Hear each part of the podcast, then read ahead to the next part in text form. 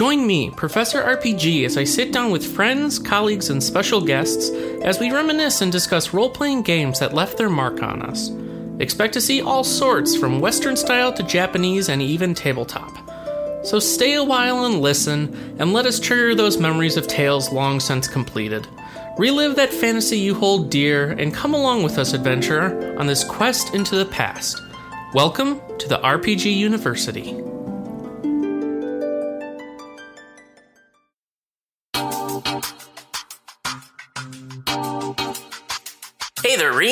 Haven't seen you since February. Machias. I know it's a little late, but are you good to talk now? You look like you've been out drinking. Maybe a bit too much. Yeah, you caught me. I just got back. Well, there's nothing wrong with it. We are old enough now, after all. I've gone drinking with some people from work myself. In fact, let's go out together next time we meet up. With the others, too, of course. Yeah, I was just thinking the same thing.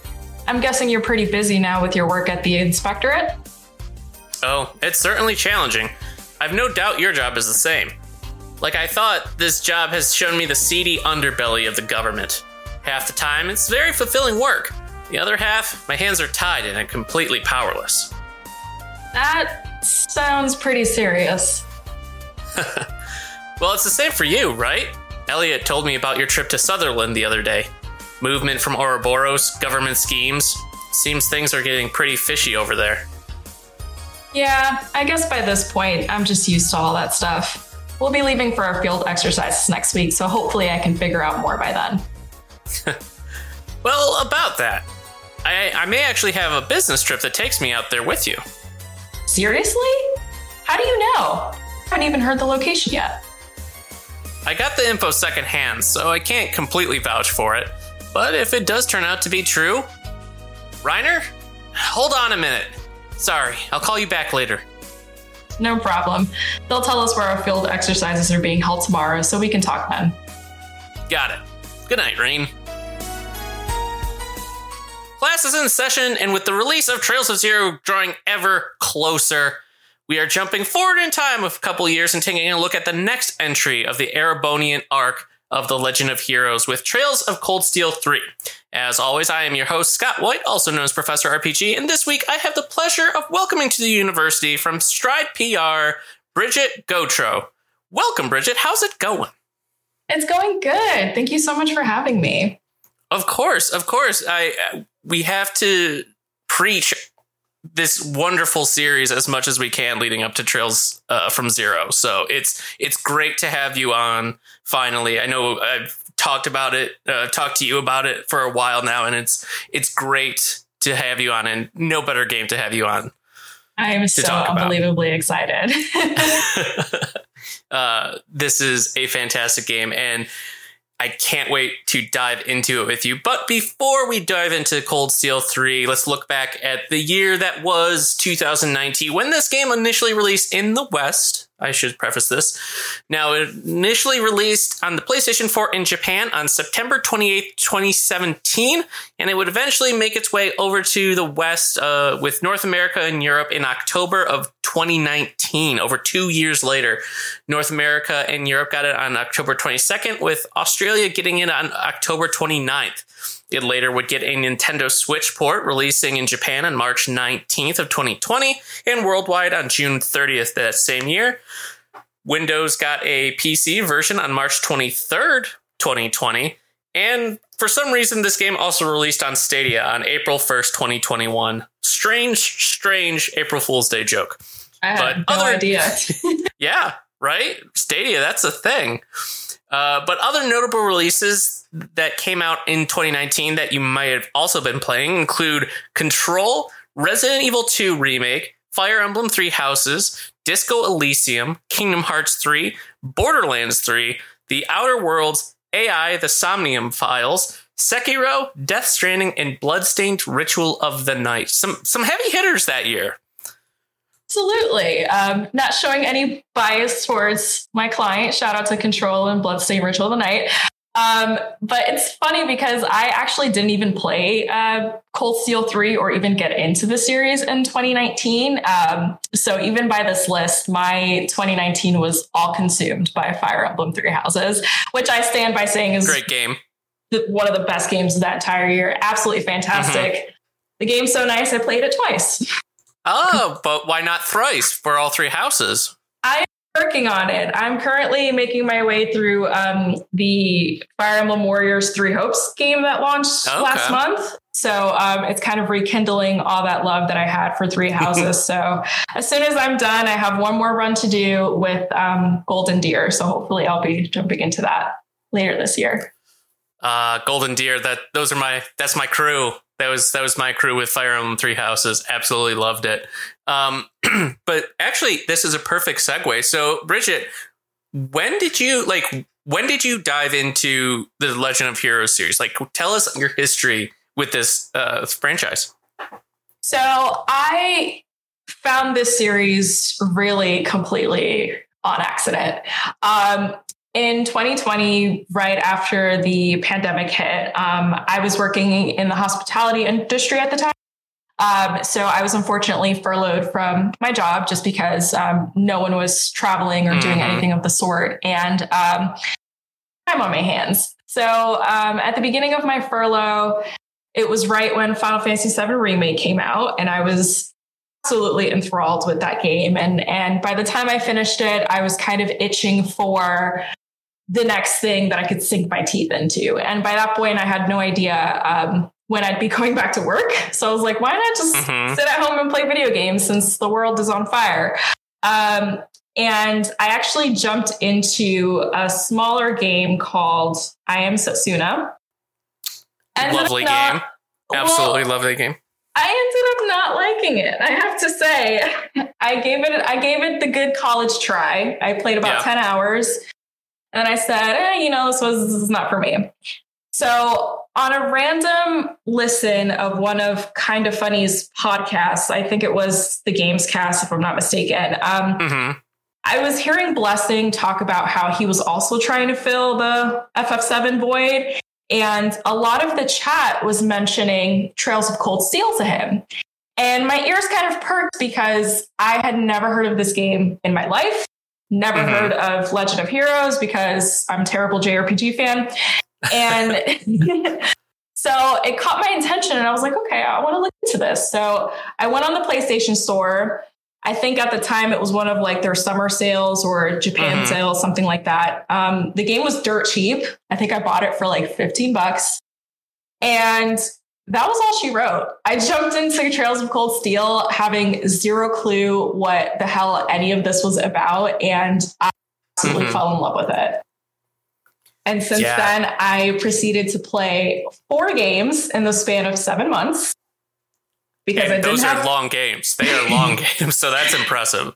Yeah, and people tell me all the time, they're like, "How did you do it?" I'm like, "Y'all, I was not working." It's the only reason why I had the chance to do that. Um, so yeah, I've, I've fully completed the the Erebonia arc. Um, I would mention that I'm very familiar with everything that happens in Liberl and Crossbell. I just haven't played the games myself because mm-hmm. I don't like playing on PC. So the Sky trilogy is kind of trapped there for the time being, and uh, I'm waiting until obviously this fall to get into Trails to Zero for the first time.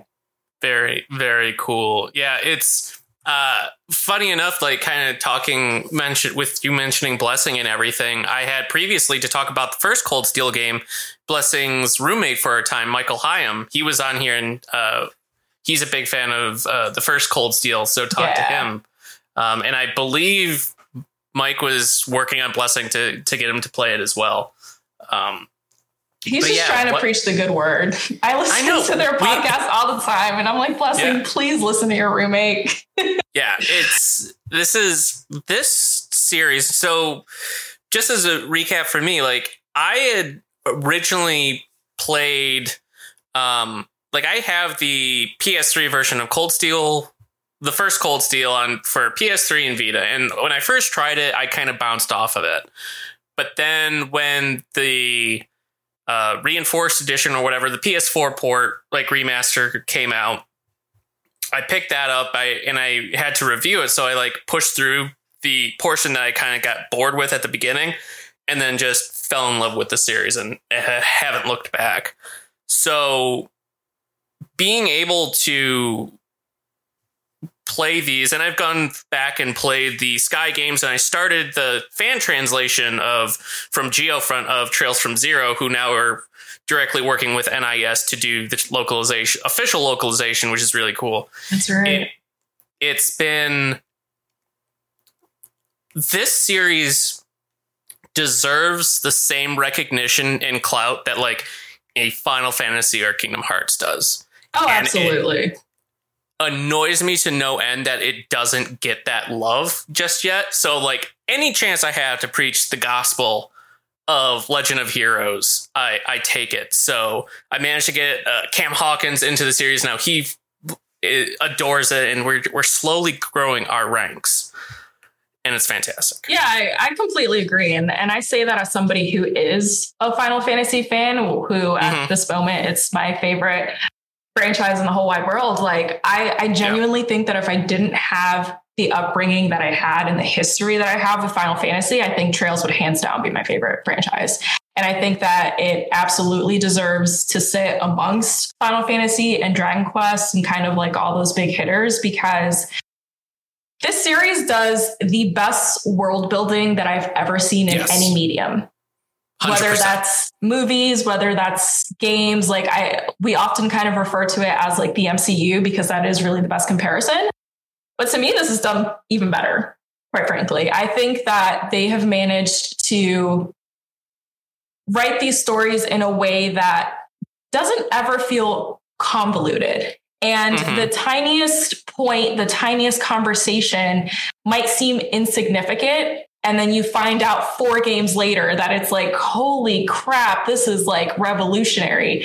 And yeah. I, I have to give it to that entire writing team because it's just it has to be stacked. I've I've had such an cr- incredible experience with this franchise just from a story perspective that I think all the other elements that I enjoy are kind of just the icing on the cake. Yeah. And it it definitely has some cringeworthy issues with it. Like some of the interactions between like Rean and his sister. Like there are things that are uh, definitely. Do you want me to go down that rabbit hole? Because I can go down that rabbit hole. Um. No, we we can't. I think there are definitely some. I don't. I wouldn't necessarily call them problematic.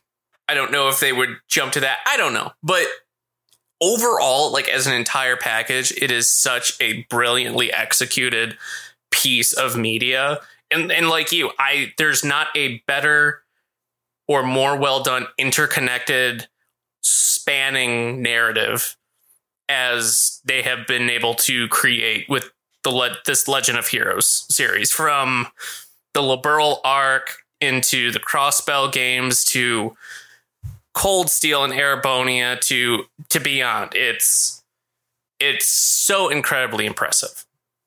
Yeah, I, I, completely agree. And um, to the, the point that you made, right? I don't think that I would say by any means that the game is is perfect or that the franchise is perfect yeah. because, like you said, there are a lot of cringe-worthy things. And actually, no, you might be able to kind of further elaborate on that. I don't know if it's as heavy in the earlier titles as it is in the Erebonia arc, but I feel like yeah, there's the thing with Rean and his sister. And then, you know, we're going to talk about Cold Steel 3 today. Like, all mm-hmm. Muse's entire character was kind of an issue for me. Um, yeah.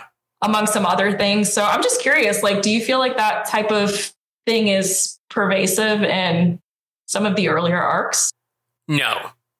Interesting. Uh, not at all. I would, there's, like with Tita, like, there is some kind of uncomfortable like flirting not flirting between her and one of the other characters. Like it's borderlines on like older brother slash tita has like a crush on this older guy. He's a bracer. I'm i'm totally blanking um, on the um, name. Agate.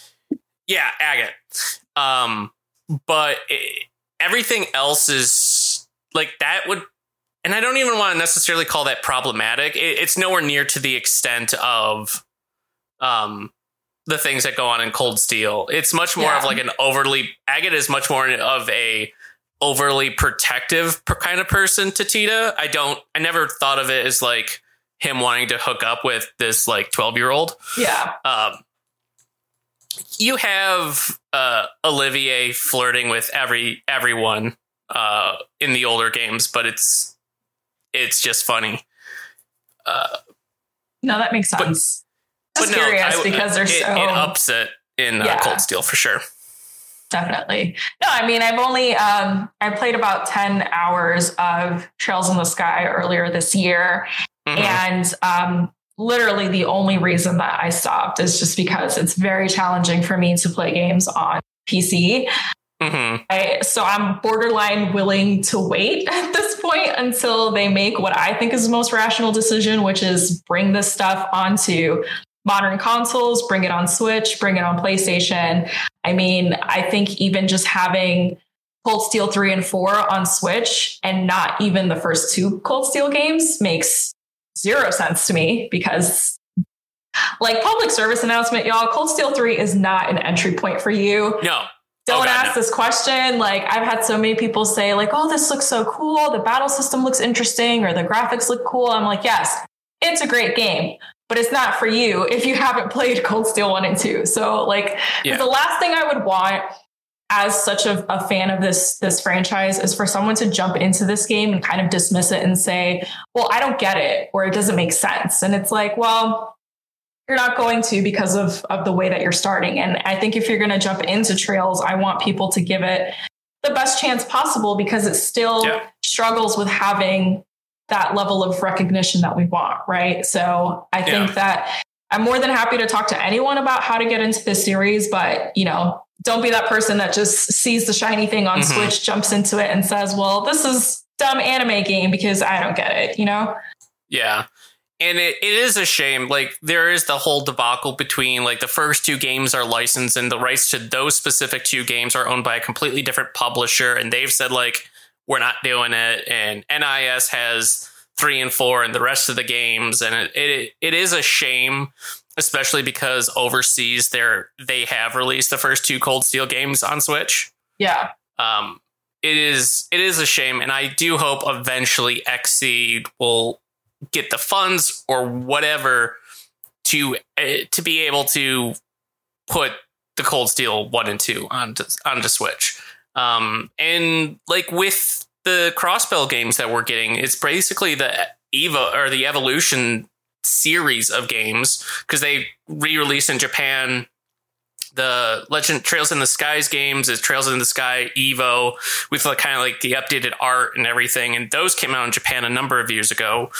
And they then did the similar thing with Crossbell, and those are what we're getting. So it, I, I hope that more people can play the Sky games because Estelle from the Sky games and Liberl is by far probably my favorite female protagonist in an RPG and one of my top female protagonists in any game ever. Really? And oh yeah, I I absolutely love Estelle. Um it's just like no fucks given, like she's just the writing's great. She's just a really fun character um who's done really well and being able to yeah, I I, I love Estelle.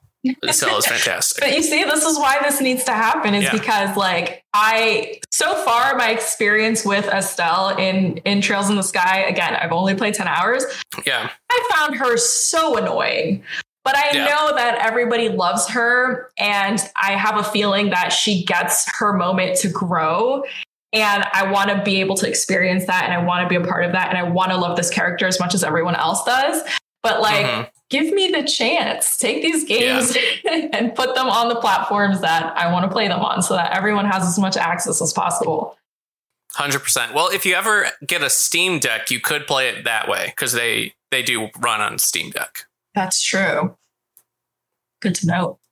So, um, but yeah, Liberl. look, those games will get their own episodes. They are so worth it. But yes, we are here to talk about Cold Steel 3. Now, one of the things that while we were talking and figuring out what game uh, you were going to talk about for your episode, Bridget, you mentioned that Cold Steel 3 is your favorite of the Cold Steel games. It is. It absolutely is. Um, And it's funny because I think playing through this arc the way that I did, you know, most mm-hmm. normal people with jobs get a bit of a break in between and kind of have the opportunity to process the information. But I think that because I played it so consecutively, mm-hmm. in a way, the sequel games almost feel like they're an extension of the former. So, for example, playing through Cold Steel 2 really felt like an extension of Cold Steel 1. And mm-hmm. I had a similar feeling with Cold Steel 4, where, you know, aside from some tweaks and gameplay and things like that, it really felt like, a, oh, I'm just playing more of Cold Steel 3.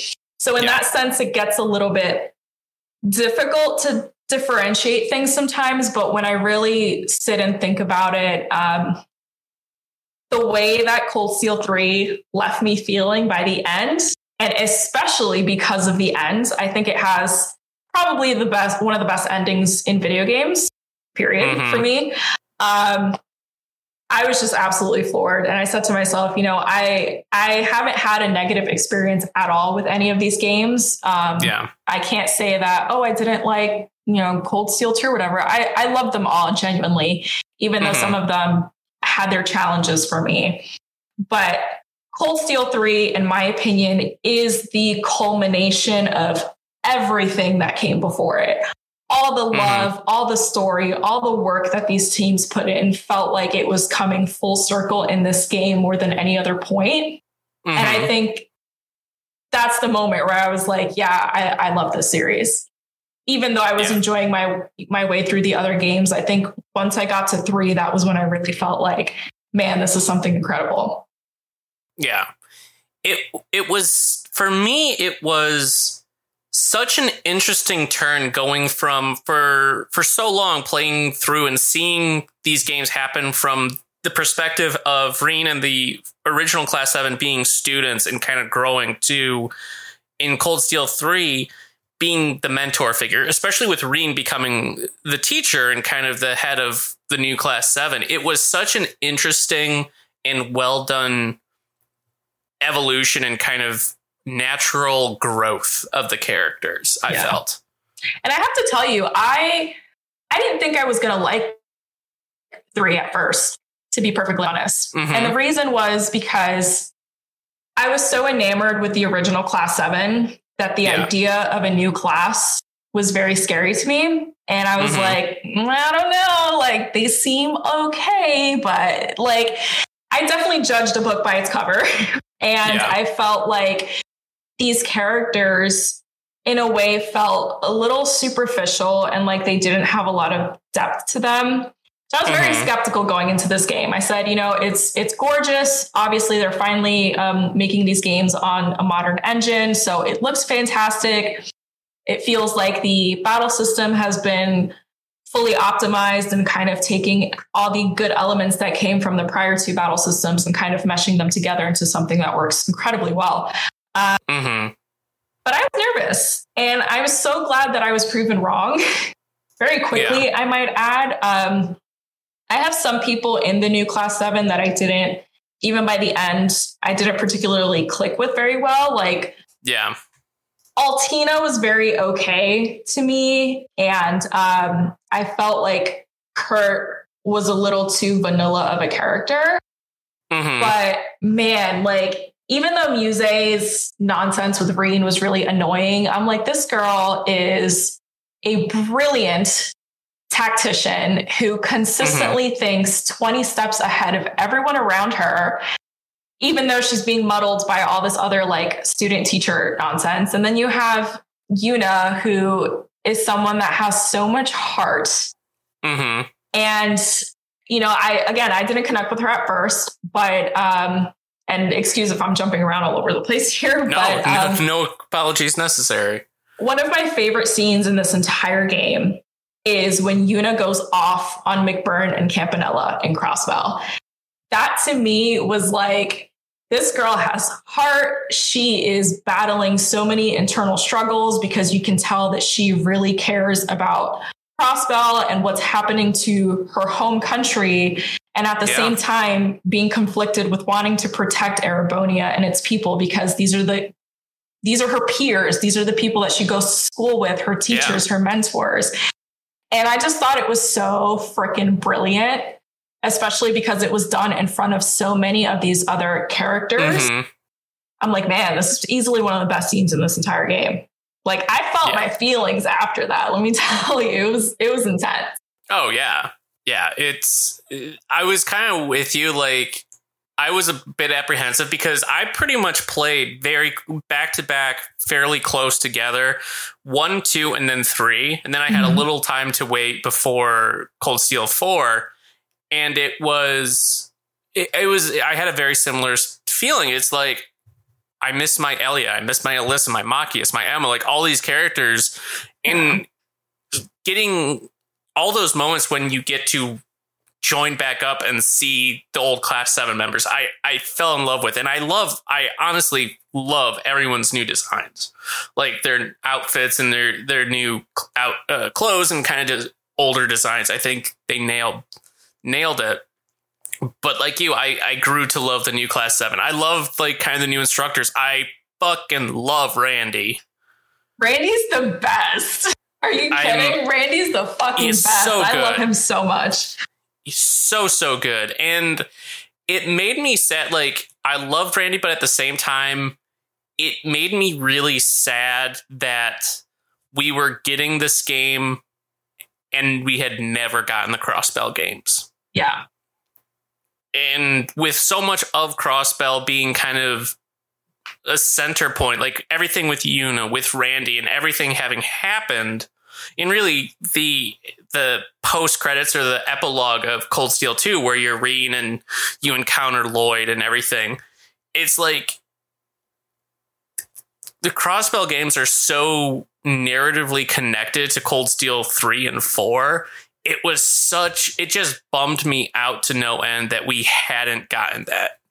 And I think by Cold Steel 3 the Geo fan translation of Zero was out. I'm pretty sure it was out at that point, but it it was locked to you had to get a Japanese version of Zero from somewhere. You then had to apply a patch and all this, so it was a hassle. But I'm glad we're NIS is rectifying that that people can finally get the Crossbell games because I would have loved the opportunity to see all these things happen. Being able to explore like a 3D Crossbell seeing Randy and eh, having that inclusion having come from having played crossbell games. I wish I could have had that experience because I think it would have been spectacular.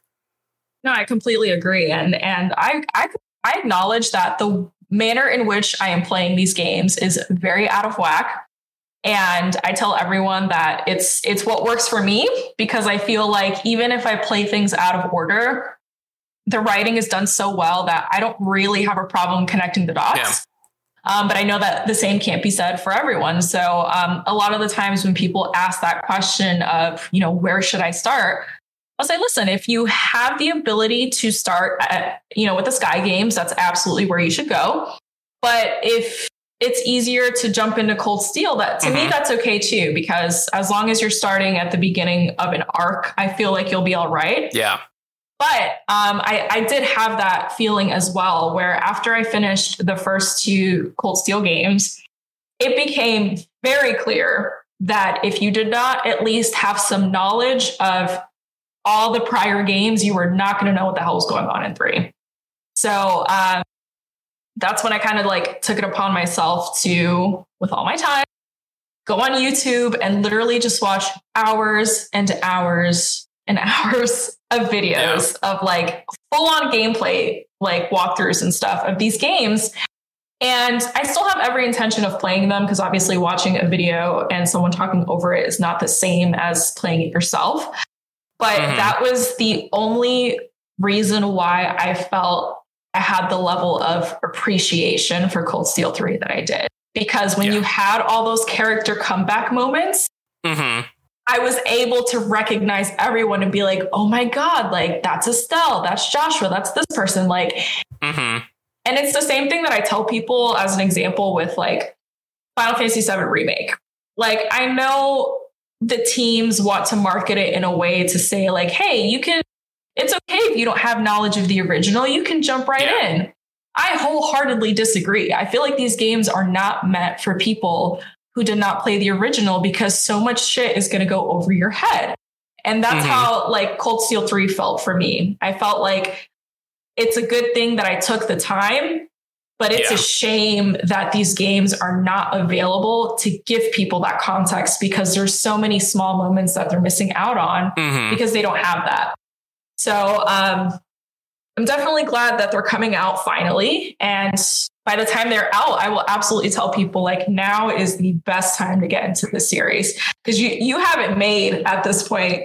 you don't have to do you don't have to yeah. go through the struggle that the rest of us had to go through to connect the dots with these stories. So I mean, uh, I already pre-ordered. I'm clearly very excited. Oh yeah, I think I have two copies of the collector's edition pre-ordered. A and then a just standard Switch and a standard PS4 version pre-ordered. So after, um, funny story, after I finished Cold Steel 2, um, I was so obsessed that I decided that because um, I bought them digitally. So at that point, I, I already knew that I wanted to mm-hmm. own physical copies of the games. So I bought the collector's editions for one and two off Amazon. Mm-hmm. They were relatively easy to find. Mm-hmm. And then um, Cold Steel 4 wasn't out yet because I, I believe it was coming out October of 2020. So it wasn't out yet, but the pre orders were still open for the collector's edition. So I got that as well. So then I was saying to myself, I'm like, well, I'm going to have Steelbook, you know, editions for three out of the four games, and that doesn't sit right with me. So, mm-hmm. long story short, I went on a ridiculous mission on eBay and I paid $350 for the collector's edition of Cold Steel 3 so that I could have all four steel books like an insane person. No, not insane. That's that's awesome. That's like, I don't awesome. regret my decision. Good. It's worth it. It's worth it. These games are worth it. Hands yeah. down. So I, I just No, go ahead. No, I was just gonna say that like I inadvertently have made it a thing now where for mm-hmm. trails mm. in particular, I want this steelbook to every single game. So I've already pre-ordered uh, Zero in Azure and, you know, yep. free money for Falcom. If they give me them, them Sky games in a steelbook, I, I will give you all of my money. No problem. Yeah. It's, um, I just I can't imagine like and we touched on this or you touched on this earlier how good of an ending this has. I can't imagine well, I can't imagine because I had to, but like people have it so good right now because they don't have to wait like a year and a half to find out what happens. Like you can just go from one game to the next. That was the most agonizing wait of my it, life. It was awful. and I only had to wait two months, but I finished the end of it. Mm-hmm. And, you know, we can dive into that at any time as well. But I, I, finished the end of it. I literally had to go outside and get some fresh air and like contemplate my life because I was so yeah. dumbfounded. And I had to wait about two and a half months before Cold Steel 4 came out. And funny enough, I ended up getting into a different series that I love a whole ton, which is um, Yakuza. So it kind of filled the void a little bit. Okay. But man, that was that was in tense. And I'm like, we we are a spoiled folk because if I would have had to wait two, three, five years for that, I think I think I would have died. I remember when I finished Cold Steel 3, they hadn't even announced that they were going to localize Cold Steel 4 yet. Oh like God. It having released that, like it was there's no way they could just release Cold Steel 3 and not finish it up. But like as each like week and then month progressed and they didn't announce it. It's like, well, maybe it didn't sell well. I mean, they have lot. These are big games. There's a lot of voice work. There's a lot of translation that has to go on, and there was just nothing and nothing. It's like, oh my god, you have to give it to me. So I actually imported the Japanese version of Cold Steel 4 for like Christmas, or I think my in laws got it for me, and I started up the intro, and like things were happening, and I saw the the intro with the, the returning characters, and it's like, no, I can't do this. I have to play through the Sky game. I have to play through the old games before I get to this. Like, I can't do this to myself. And then eventually, of course, they announced that was, they were localizing, and it's like, well, now I, there's no reason for me to try and translate or learn Japanese so I can play it. So then I just I waited, but oh gosh, it was it was agonizing. It was a horrible wait. Yeah, I think it's worse when you're in the middle of an arc because I oh, feel yeah. like my my fever a little bit, for lack of a better word, for the net for Hajimari, for example, I think mm-hmm. it's calmed down a bit because you know when you finish an arc there's a lot of things that have kind of nicely closed with a bow you know and yeah. they're not at the same level of anticipation and like trying to figure out what's going to happen next so mm-hmm. I'm excited for sure for um, the crossbell games and hajimari but i definitely feel much more chill than i did you know waiting between three and four because talk yeah. about a cliffhanger like no other. It's it was insane. Yeah, and it and luckily like with Hajimari, like it's a bridge game, so it's very much kind of bridging the gaps between the Erebonia arc and then the next arc. Yeah. So like the fact like it already bugs me and is giving me twitches that we haven't gotten an official localization announcement of Kuro no Kiseki, like the the new arc, and they're already getting the second game of that. It's like we're we're we're gonna be like four years out from the first game, and it, or three years, and it's like. If I may oh, rant for a minute on why I'm so excited for Kuro no Kiseki. Um, yes. So I feel like across this this arc, with Erebonia. It's like there's so many things alluded to about Calvard, but mm-hmm. it's never fully explored, right? Like, you know, yeah. it's the big and bad in opposition of Erebonia, and they're, you know, just as powerful and just as big. But that's all really the information that you get. They never really dive fully deeper into it. So I think that to me, I think this is going to be the most insane arc like i just have a feeling they're going to go all out with it um, and and because we have so much mystery from that sense of like the perspective of calvard i feel mm-hmm. like it's going to be hard for a lot of people to predict how that arc goes and so far from what i've seen even though i've been trying really hard to like avoid big spoiler pieces um, i love the fact that so much of this cast are not teenagers. yeah. Um, I think that's kind of getting to uh, a point of like a big deal for me in RPGs lately is that I'm really starting to feel like I prefer games with an adult cast just because I mm-hmm. feel like you have more freedom. You can play around more narratively and you don't necessarily have to lean into a lot of these tropes that we're used to. Um, but I mm-hmm. think Kuro looks amazing.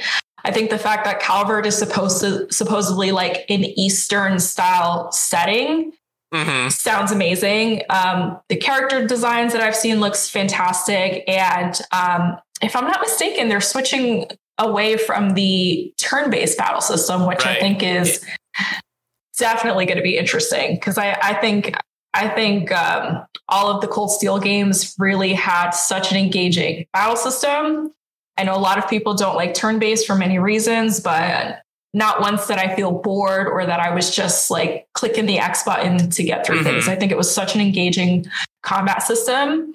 So I'm really curious to kind of see the future of that in the rest of the rest of the series.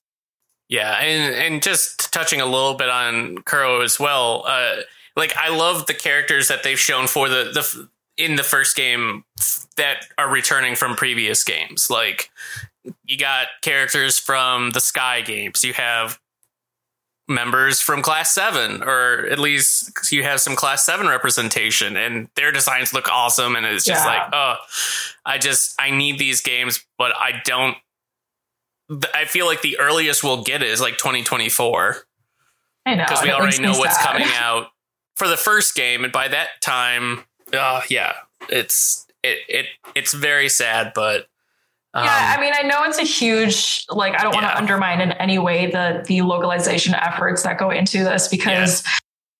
I've played a lot of RPGs and these are probably some of the most dialogue heavy I've ever played. Oh yeah. So I know that these teams are working really hard to kind of get yeah. these things translated. Um, I just kind of wish that they were able to do worldwide releases. Um, but I know that's not commonplace in a lot of um, Japanese games still at this point. But I would just love to mm-hmm. be able to experience it like along with everyone else, you know, and kind of not feel like we're what four games behind now, three games behind. yeah, it yeah, because we're Hajimari. I mean, if you don't count Azure, um, but in terms of timeline wise, we'll be three games behind.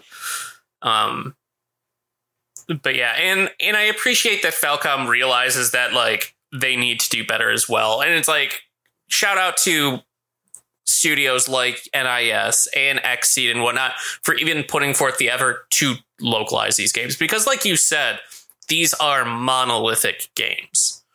So the fact that we got any of them is is huge. So shout out to all the amazing localization uh, translators and workers. Shout out to GeoFront and and all the passionate passionate localizers for these games. Uh, Absolutely.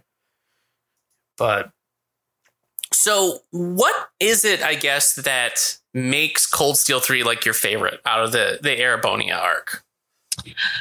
So for me, I think it it kind of shook things up in a lot of different ways. Um, it kind of felt like something brand new, even mm-hmm. though you're knee deep in this arc and it's a continuation. I think between all the updated graphics and the the new character designs, um, you know, Rean and the rest of the original Class Seven being older, um, which funny enough was a big reason why I chose that scene that we reenacted at the beginning, is because. Mm-hmm. It seems silly, but I think that was the first time that the game acknowledges that like we're all adults now.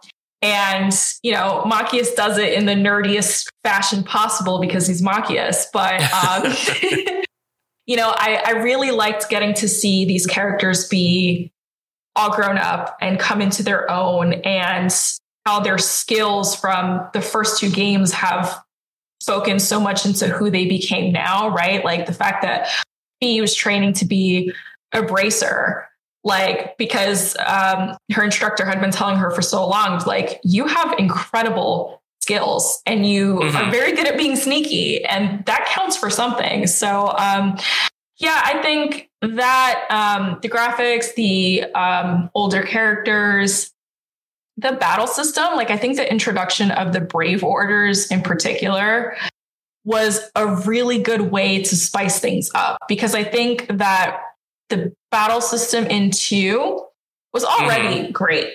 Um, I think it was a huge improvement for the from the first game. So I think that the inclusion of the brave orders and mm-hmm. having those vary depending on who exactly is in your party, I think added an extra element of strategy to the combat yeah. that I found to be super, super interesting. Um, and I think too, just like change of scenery. Like I I think mm-hmm. Rean being an instructor and like the whole um, Thors military branch and stuff, it was interesting, but I'm always kind of excited to leave the school settings after a certain point. And I think some of the locations that we got to travel in in Cold Steel 3 kind of showed you a whole different side of Erebonia that we never got to explore in prior mm-hmm. games.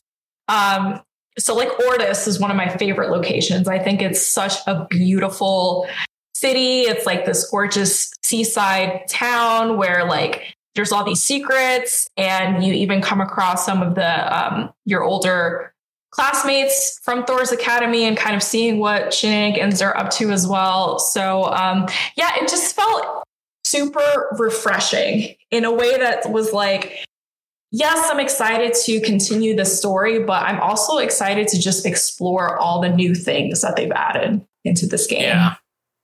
Because I, I think that if three would have been similar in in visual and even combat style to two, I think at that point I could see how you might be able to be like burnt out a little bit if that makes sense. Mm-hmm. So um yeah. It's um and what I appreciate, and it's the same thing with all the all the Cold Steel games, really is how it really rewards players for mastering and finding ways to break the combat, like by figuring out really good combinations of quartz and master quartz and like like you mentioned like the brave orders and figuring out how to really just become overpowered. I, I, I love that aspect. It kind of rewards the experimentation, I feel. Absolutely. And I think that um, as far as accessibility is concerned with this series, I really do feel like they allow you to play this game however you want. You can get mm-hmm. whatever mm-hmm. level of challenge you are looking for out of this series. Um, yeah. If you want to play it on easy and just enjoy the story, you can do that. Um, if you want to go all in and try a nightmare more uh, nightmare mode run, you can do that as well. Um, I played on normal, and I found myself, you know, still playing around with quartz and and the different mm-hmm. combinations, mm-hmm. and you still like how should I say it? Like we talk a lot about how the quartz system is very reminiscent to materia. Oh, yeah. Um, and and what I love about those style of systems is that you can build your characters to really be however you want them to be. Mm-hmm. And um, a sleeper favorite for me, and what I mean by that is I wasn't expecting to heavily use this character so much, but towards the end, latter half of the game, once you have access to the rest of the original Class 7 and they become playable, I feel like there is no tomorrow. And oh, yeah? I will I will tell everyone that like Fie is your girl. And the reason I say that is because I built her to be an evasion tank. Mm-hmm. And mm-hmm. I kept leveling her quartz and leveling her stats in a way where I think by the end of the game, she had like 60 to 70% evasion. Mm-hmm. And then every fight that I would have, um, it still wasn't a cakewalk, but essentially I would position her to always be front of the line and mm-hmm. everyone else be behind. Because then the boss attracts all their attention to her.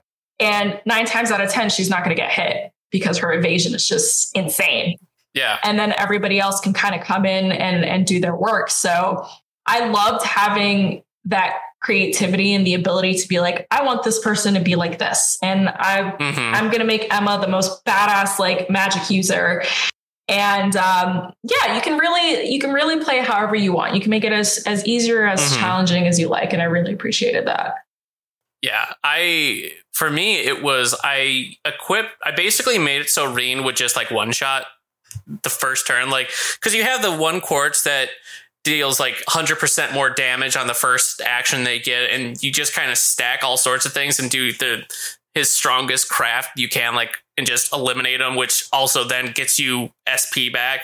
So that was like my go-to grinding uh kind of setup but yeah it's like you said you can have characters that their primary focus is just inflicting status effects you can have characters that their whole thing is like you said dodging you can really customize how you want. And then you could have your crazy or your incredibly intense and powerful magic casters. You could have your healers. It's so, so many options that you can really tailor your party to. Um, that it is so much fun. And one thing I'm I'm curious your thoughts is with especially with like the first two game like at the end of the first game you get valimar. And then in the next game you kind of get some fights with valimar. I was never expecting like prior to starting cold steel that this was going to turn into like a magic mecha rpg series and i love it. Oh yeah i had no clue. I I was genuinely confused at the end of Cold Steel because I was like, is this a mecha anime? Like, I don't know what is happening right now. Um, but you know, I thought again, I was worried that it was going to get convoluted and messy and not make any sense, mm-hmm. and that this was just like a plot device. But it's worked really well. And they've turned Valimar into his own character with his own personality that I wasn't expecting at all. Yeah. And I think the relationship and the bond that Rean has with Valimar is so, so special. And um, yeah, I think I think it's written very, very well. And so far it works. I I never felt, even when they started introducing some of the other um, users of the Divine Knights, I mm-hmm. I wasn't like, oh, this is stupid. You know, like I, I genuinely felt excited because I wanted to to know more about that lore and kind of like how this is all coming. Yeah. But I don't, you know, is the are the divine knights like are they alluded to in any way in the older arcs? Or was this yeah. also something that was completely just like, what is happening? It was completely, completely new. Um, like there were, uh, like the Ouroboros kind of giant machines were uh, made appearances, but yeah, and you, but that's about the extent of it. Um, definitely nothing resembling super magical knight robots or, or things. Um, no, and, I I think they were yeah. done really well, and and some of those um, battles with the Divine Knights and just like the armored units in general throughout mm-hmm. Cold Steel Three, they were hard. Oh yeah. And in a way that I actually didn't feel was discouraging at all. I actually found mm-hmm. myself like there were a couple battles where I was just getting my ass handed to me. And every time mm-hmm. I would say, like, okay, how can I how can I change this up? Because I think when you do the first couple battles that you're introduced to, it does kind of come off like two overpowered Gundam units just hacking it out. And if you just, you know, press X every time, you'll get through it. But eventually you have yeah. to start thinking about like who's your um what do they call it in the game? Like your partner, I guess. Yeah. yeah. Like you had to be strategic about those things. And um, yeah, I just thought it was super innovative and interesting and definitely part probably one of the more challenging aspects of the game, I think, were those were those battles. Yeah, and just I appreciate how they went so far into expanding the combat and kind of the mechanics when you are in the giant mecha fights. Cause they did add a lot to it. Like they added the partners, they added having multiple teammates in robots and in the mecha and everything over the combat you had in the second game. It was a lot deeper and more strategic, like you mentioned. And speaking uh, on the topic of Valimar as a character itself, it's some of the things Valimar goes through and in these in this game and then in the next game it's just like oh my robo boy oh. yeah i think there were a couple moments where you genuinely forget that like oh this isn't a human this isn't mm-hmm. like a person in this machine this is a full on robot who's like putting me through the feels right now um, yeah, I, I love his relationship with um, with Rean, and even seeing like some of the other Divine Knights and how even though you mm-hmm. don't have as much exposure to them, they each had very distinct personalities. Yeah. Which they didn't have to do that, right? They could have just lazily been like, all right, this one's purple, this one's green, this one's yellow, and and called it a day. But um, mm-hmm. I really love how much love they put into it and, and kind of giving them each their own distinct personalities and showing why their particular user was the best fit for them. That makes yeah. sense. Because oh, like definitely. when I think about Rean and Valimar and then I see like Crow and Ordine, I'm like, those are perfect matches. I don't feel like I could see Rean having the same relationship with Ordine mm-hmm. and piloting Ordine the way that he would pilot Valimar. That makes sense. Yeah. 100%. Now, uh, I think this is a is a, a perfect point to talk about. You mentioned earlier that this game has perhaps one of the best endings of an RPG you've played. Uh, yes. What about the ending? Like, really struck you and hit you? Like, why why has it reached that high of a, a level for you? So, um, there are three parts of this ending that I felt were absolutely brilliant. Um, and that's not to say that the ending of Cold Steel 2 isn't insanely good because it is. And I did not forget the way that all of that kind of unraveled. But with Cold Steel 3 in particular, um, and I'll, I'll work my way backwards a little bit, the very last line of that game where Osborne is literally choking out his son and says to him, we are rewriting this story with ink as black as despair. When he said final sentence, I kid you not, like my my jaw hit the floor.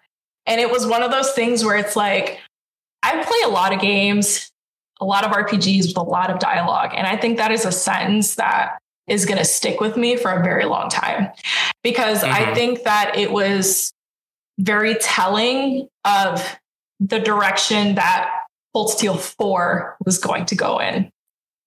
And yeah. it kind of had this like it was messed up. It was messed up to see like a person who's supposed to be your father speak to you in such a manner of like I I literally want what's absolutely worst for you. And yeah. that that's why waiting for the fourth game was was so hard for me honestly because he says that last line, the screen goes to black and then the credits roll and I'm like how are y'all going to do this to me? like yeah. this is messed up. Um and then the other two moments from that same like ending I would say Crow getting his memories back was a big deal for me. Um, mm-hmm. He's my favorite character by far. Um, I think that he's very flawed, and I kind of have a type sometimes with games, unfortunately, of like, I can fix him. Um, but I, I really liked how he became this this puppet, you know, for the Black Workshop and all this other stuff. And then, you know, getting to this scene at the end and watching what Rean is going through, I think was the trigger for him to wake up and see what's happening to his friend, even though mm-hmm. he didn't want to admit it. Cause I, I kind of see, um, I think Rean and Crow are best friends, I would say. Um, yeah. And they have a little bit of that rival style relationship. So his him waking up finally, gaining all his memories back and and realizing who he actually is and still choosing to help Rean at the end of it, right? Because mm-hmm. now you mm-hmm. have free will. Now you can make the choice for yourself. And considering everything that you went through, he could have walked away and he didn't. And mm-hmm. that was a big deal to me. And then, um, you know, the elephant in the room is Millium's sacrifice, right? Yeah. Like, not to spoil Cold Steel 4, but if you've played, you kind of know the the end of that. But I I wasn't expecting that moment at all. And I think mm-hmm.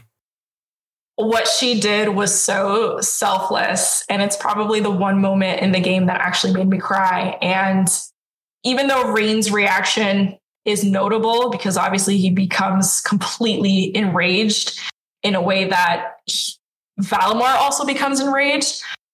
I think Jusis's reaction was far more important and far yeah. more devastating to me. Hundred percent. Well, yeah, he's like, so stoic for so much. He's always so serious and in everything. He, I, that's the point where like you might get like hints that like he's developed feelings for Millium at throughout, but like his reaction at that point was just like, oh, oh, poor Jusis. Yeah, and and Jusis is another character that I would put up there for me as far as like mm-hmm. the original Class Seven because I think, you know, at first glance you kind of think that he's just like a crappy rich boy, you know what I mean? But like he's kind of the black sheep of his own family, and you know, comes to find out that one of the people that he idolizes so much, which is his older brother, is actual garbage, you know, and yeah. and he goes through so many things and he keeps his composure the entire time because I think he also realizes that he has to be a representative of his house and his country. And um, to kind of let all of that go, what he sees, mm-hmm. what happens to Millium, And then later on in Cold Steel 4, kind of like you get to see him really open up more and see how much love he really had for her as mm-hmm. how I see it, an older brother, little sister kind of thing. Like, yeah that was probably one of the most emotional parts of of the game for me. And i think that's why like even though i love so much of the game itself i think the ending in particular and and and these moments are really what still even now kind of stick out to me the most. Yeah. 100% 100% it's this game is just so good bridget. It really is. So good. Oh like i could ramble forever about how much i love this game. And really quick, something that I didn't touch on at all the soundtrack. I think yes. the soundtrack in Cold Steel 3 is the best one out of the four, and I am sticking to it. I listen to it all the time. Um, for anyone who's listening, I think my favorite song on there, it's called uh, Cheap Trap. It literally goes from like this like techno beat and then just drops mm-hmm. into a dubstep and it's insane and it's super good. Um, but I think the music in this franchise is very underrated. 100%. Falcom knows how to make damn good soundtracks. Like the Legend oh, of Heroes games have great soundtracks. Ys has wicked good soundtracks. It's like, when can we get like limited run or whatever to do vinyls of these game soundtracks? That would be fantastic. Right? Absolutely fantastic. It, I love that soundtrack. They're deserving. So it it's they're so good.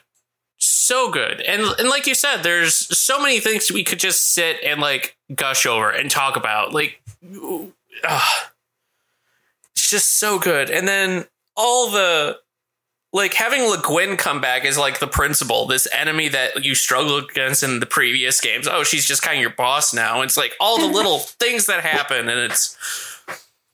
I, really my only real criticism, aside from like all the weird tropey things that we talked about mm-hmm. before. Mm-hmm. Um, and I've I've come to find that this isn't even a Cold Steel three issue at this point, but these dungeons need a lot of work. Um, yeah. I found the whole thing of having to level up through the Einhell Keep was extremely repetitive. But mm-hmm. unfortunately, it was like, well, I'm familiar with this at this point because the, the dungeon structure in one and two was exactly the same. And I don't even think it's so much of like, oh, it's linear because I can deal with linearity. I actually don't think it's inherently a bad thing. But there was just no variety. I feel like I yeah. feel like you changed the color, you changed the enemies, but the dungeons are the same across three games, and it shouldn't be that way. Yeah, I agree.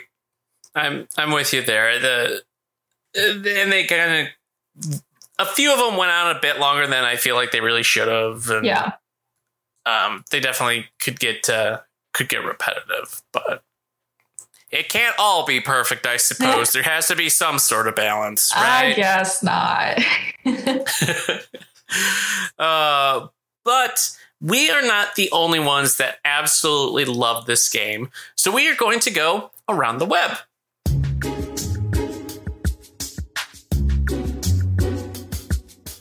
First up, we have user Shining Concepts from Reddit. They say, For me, Cold Steel was the system seller for the PS4. I love seeing Rean's growth and new role, the members of New Class 7, and seeing what Old Class 7 had been up to, and the other familiar faces from past games and arcs. The branch campus was a great setting with great faculty. Randy! And the game's conflicts and story were all great with high stakes. From seeing chapter in chapter 2 the Crossbell under new rule to the insane non-stop action finale. The one thing I wasn't sure about by the time I finished was whether Musse had a crush on Rean. I feel like I feel it was only very subtly hinted at. Very subtly. Uh, so very subtle. She uh, Musse was an expert in subtlety. Uh, to be sure. well, next what? from user the horse named blank from Reddit. For me, it will always be the scene where Rean and Lloyd fist bump. Not because of nostalgia for the Crossbell arc, though, but because I think it's such a huge moment for Rean to have that acknowledgement from someone he feels he wronged so badly. You see through his conversations with Brandy and Yuna, and throughout chapter two, Rean's conflicted feelings towards the crossbell problem and its occupation. And in that moment, such a huge burden is eased in Rean's heart, even if it's only temporary by my far by far my favorite moment in the game. Yeah. The protagonist bros. Yeah, and you know, like not to cut this section off for a second. Um, he makes such a great point, or they make such a great point because mm-hmm. um, even not having played the Crossbell arc, I love how much of it became a centerpiece in this game. Because yeah. again, it, it, felt very similar to Calvard to me in the sense that this is something that you're constantly hearing about. And you know that it's a huge point of importance, but it never really got explored until this game. And um, it wasn't until after I had finished all four, to be honest, that I had learned the first two games happened in conjunction with the Crossbell arc. I actually had no idea that they happened at the same time. So mm-hmm. um, that that was a really big moment for me as well. It's just kind of getting to see this exploration of this location and these characters from the other arcs and kind of how it all came together and kind of seeing Rean battle those feelings and, and come to terms with what he was feeling. Yeah. And I mean, having the kind of look at or the conflict between Rean having to fight Rean at the end of Cold Steel 2 and that prologue or that epilogue, you get a little taste of it. But yeah, it's Rean coming to grips and kind of being like, okay, I, I,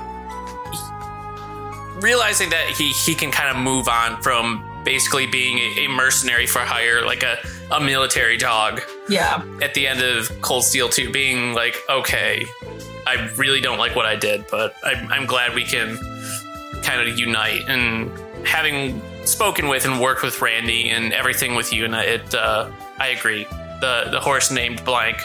That was a that was a very special moment. Next up, we have user Twick2 from Reddit. They say NC7 or New Class 7 was refreshing and just a more mature Rean trying his best to take on the role model figure of the group. Rean lecturing his students and trying to prevent them from making the same mistakes he made in the past was pretty endearing and relatable to real life. Yeah. And can I just say, we didn't touch on this earlier. Shout out to Rean for adopting the Clark Kent, uh, I'm just going to put on glasses to blend in uh, approach. I wish that that would get me away from all my problems. just put on some glasses. You're good. uh, next from user Sleeveless Violet, love it. Uh, seeing Crossbell in 3D and visiting all of the NPCs I knew from Zero and Azure were so cool. It really came all together then. All of Class 7 meeting up at the Bracer Guild in Heimdall was so sweet. I had a lot of feels seeing all of them react. Machias and Jusis making fun of each other. Plea emoji. yeah. And, and, see, like, this is a moment that kind of harkening back to what I mentioned earlier. It's like I knew, like, when being able to walk around Crossbell, like, I knew was a big deal. But, like, not being able to have that have have that view of like seeing all the old characters and seeing this world that I had spent time in had we had the crossbell games. Like I know I missed like something very meaningful and special happening by not having those games, even though I realized it was such a big moment. Yeah. Uh, which which is I don't want to say disappointing, but it, it, it's sad to know that like we weren't able to have that like really special moment um, due to so many people not having access to these games. But good, good moment to be sure. Sleeveless Spylith. Next up, we have user Latonk. 97 from Reddit. They say, like many others, I love the Yuna scene on top of the tower. I love the fact that Rean had nothing to say in that moment, but did what a good instructor does and just listened. He then managed to get her back on track the next day, and I love the Ash and Rean moment where Rean catches him speaking to Lechter. Then, Rean just sort of shrugs, figures there would have been some spying anyway.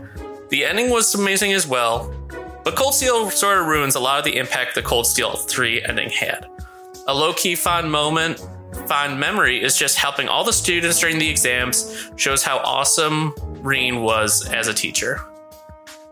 Yeah, you know, I hadn't even thought about that, but that is such a good point is that everyone gave Yuna the room to let her feelings out and say what she needs to say. And nobody tried to stop her, nobody tried to interrupt her or say she was wrong. Like they let her go through that and in in in the days after the fact, you see all these scenes where her classmates and everyone like they're checking up on her, but they're also giving her her space to kind of come back when she's ready. And, and I thought that that was amazing. Um, and even that conversation with Rean, um, catching Ash, talking to Lechter, you know, when we were talking earlier about how I had my reservations about New Class 7, like this was a really, really good moment, I think, because mm-hmm. that's kind of when I feel like I started to see, like, okay, there's there's more to these characters that they're letting on. Like there's some there's some shady stuff going on. There's some secrets, and I think that this was one of the first moments that I felt like, oh, hey Ash, I see you. I need to we need to figure out because why would you be talking to Lechter out of all people? So yeah, really good. Well, and everything that goes on with Ash. I mean, we didn't even talk about the crazy or the in, in weird like intense things that goes on with Ash and that whole plot twist. Yeah. No, you're absolutely it's, right. And and I loved Ash. I think out of all the class the new class 7 people, he was probably my favorite because he does come off as like a dumb old jerk, but you start to learn that like no, actually, he really does care about his classmates and he cares about his teacher, even though he treats him like crap. And um, all the uh, I'm trying not to spoil anything for anyone, but like everything that you you find out with him and kind of um, I don't remember if it happens in three or four, so I do apologize for that. But even the subtle interactions that Ash has with Joshua when he meets him. Yeah, that's all in four because Joshua, yeah. I want to say, isn't. There, that whole the kind of Marvel or the the everyone teaming up together. Oh, that's all kind of in uh in four. Yeah, I, I don't know they, if any of the Liberl they crew start trickling characters in in three, and then everything kind of comes fully together in four. So you're right, and and this is why I was saying like after a while it all kind of blends together. yeah. But needless to say, I think I think these characters are are worth are worth your time and they they have a lot of depth to them if you kind of just give them a chance and kind of explore their backstories and see what they're all about. Yeah. Yeah, it's well, and then like you have everything going on with um when the airship gets taken out. Yeah. Like that's like holy crap. Ugh. There's just so many like so many holy crap moments in this game. It's it's. I feel like I'm gonna end up like I'm literally sitting here like, am I gonna go back and replay this? Am I really gonna yeah. do this again? Yeah. Do New Game Plus. You'll have all your carryovers. Just enjoy it. Oh my uh, goodness! So good, so so good. Want to take the last one? Yeah. Um, this is from user Vanilla site. I'm going to say it's Vanilla site from Reddit. The entire Crossbell chapter, the Arianrhod boss fight at Ordis, Rean and Alisa's reunion at Geofront because I'm a dirty Rean ex Alisa shipper, and the entire final acts were my favorites. Easily my favorite Cold Steel game. And Vanilla Site from Reddit, I support you because even though you're allowed to date several characters in this game, to me, Alisa is the only one who's actually canon. Therefore, yeah. I'm an Alisa stan as well. Same. Same. So good. So good. And thank you to each and every one of you who submitted your favorite moments and memories from Cold Steel 3. We really appreciate it. And as always, down in the show notes, you'll find links to the subreddits where you can share your own favorite moments and memories from Cold Steel 3. And I can't wait to read them. Now, after hearing Bridget and I talk about how much this game is awesome, maybe you're wondering where you can get yourself a copy. After, of course, you've played through Cold Steel 1 and 2. Well, we are here to help you with that. Now, digitally, this game is still cost you about 60 bucks uh, digitally. It's on Steam, it's on Switch, it's on PlayStation. So it has it will occasionally go on sale. So I recommend picking it up then if you want. But this game is easily worth the sixty dollars as well.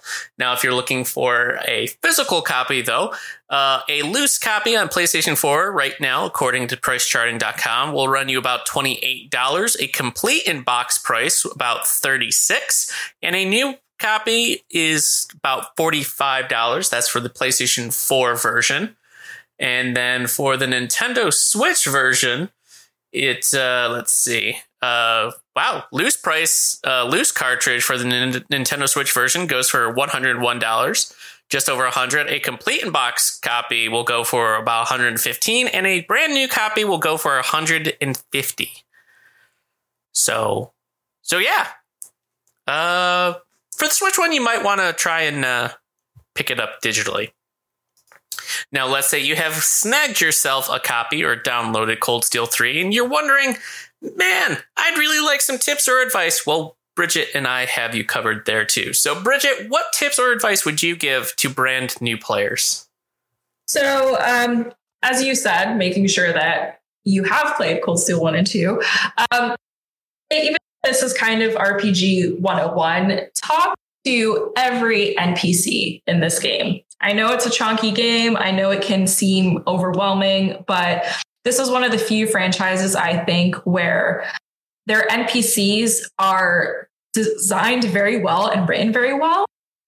And mm-hmm. there's definitely been instances where you'll speak to a random NPC on some bridge in Cold Steel 1, and then four games later, you meet up again, and it's like reuniting with your Italian family after 20 years. Like it is incredibly well done. I think that it adds a lot of additional context and lore to the greater story, and some of the lines are just really funny too. So if you have a chance, to kind of take your time with this game and pace yourself and take the opportunity to explore and talk to everyone, you're going to get a lot of joy out of that.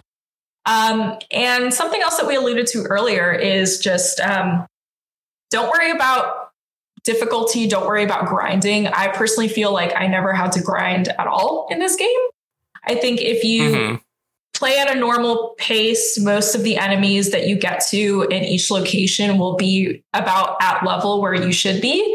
Um, I think the greater focus should be on your quartz and making sure that you're matching up the correct quartz with your characters and kind of using that as your foundation to building up the party as how you want them to be and how strong mm-hmm. you want them to be instead of worrying about, you know, fighting the same enemy 30 times just to go up a couple levels. So pay attention to uh, quartz and and the combinations and your master quartz, and I think you'll be a okay. Mm-hmm.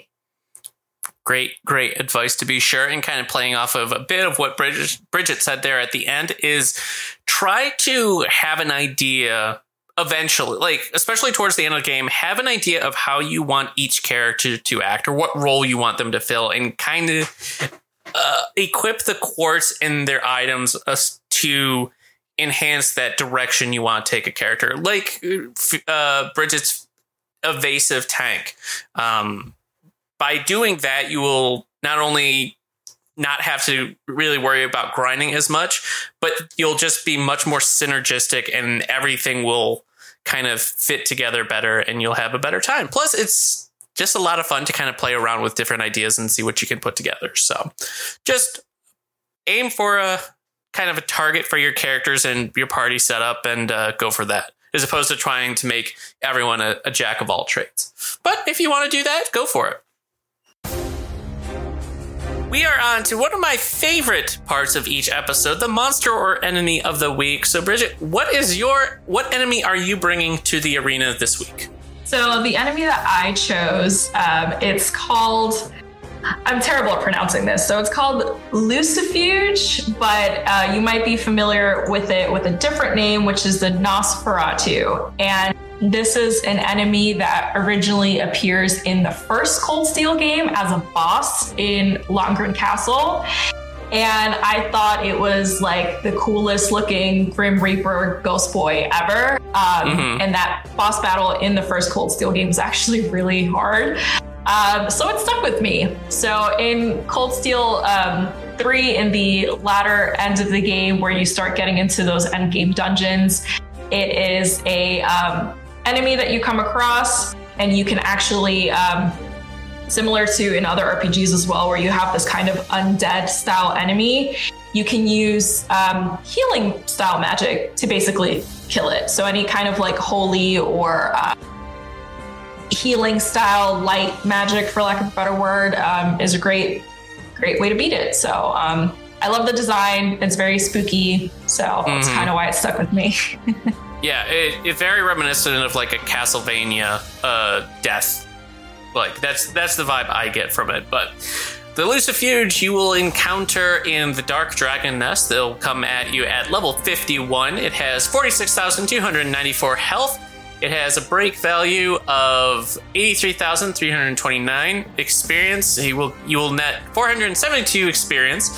Its strength is 1108, defense value of 861. Its art strength, uh, it's basically its magic attack strength is 1132. Art's defense is 869 and its speed is 100. It's pretty weak to uh, time space. Uh, the silver uh, attack. I, I can't remember. I think it's uh, Mirage, is what it's called. Mirage, yes, that's right. Mirage, time, space, and Mirage. Uh, it's weak. Yes, it's weak to Mirage-based arts. Um, and then yeah, it has no defense against poison, seal, blind, burn, freeze, petrification, and uh, fainting. So try and hit him with those status effects as well. So that is Lucifuge.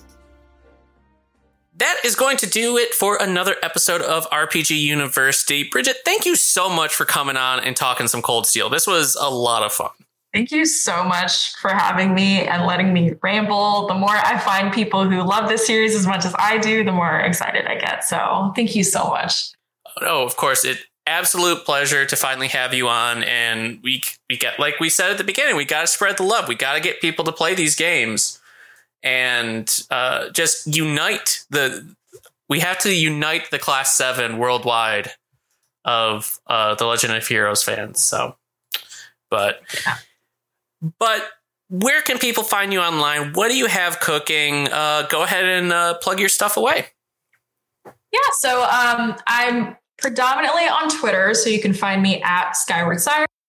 Uh, usually tweeting about games or anime or a combination of both. Uh, and I actually don't have anything cooking right now, but if you are interested in, um, you know, a smaller JRPG, something to kind of just tickle your fancy for now. Um, we did have a game that came out earlier this year called Eiyuden Chronicle Rising. So I'm going to plug that. It's a wonderful side scrolling action RPG. It's only about 10 to 15 hours long. So if you're looking for a colorful adventure with some very funny dialogue and some engaging combat, then check it out. Awesome. Awesome. Yes, be sure to give Bridget a follow over there on Twitter and check out Eiyuden Chronicles. Um, they're great. They're wonderful. But thank you though, to each and every one of you who's listened today. Be sure to rate and review us on your preferred podcast service, as I'd really appreciate it. If you have an RPG you would like us to feature on an episode, tweet at underscore RPG University with the uh, with the hashtag RPGU with your suggestion, or you can share your own favorite RPGs and memories directly with me on Twitter at Professor RPG. As always, everybody, stay safe, stay healthy, be kind to one another. Class 7 dismissed.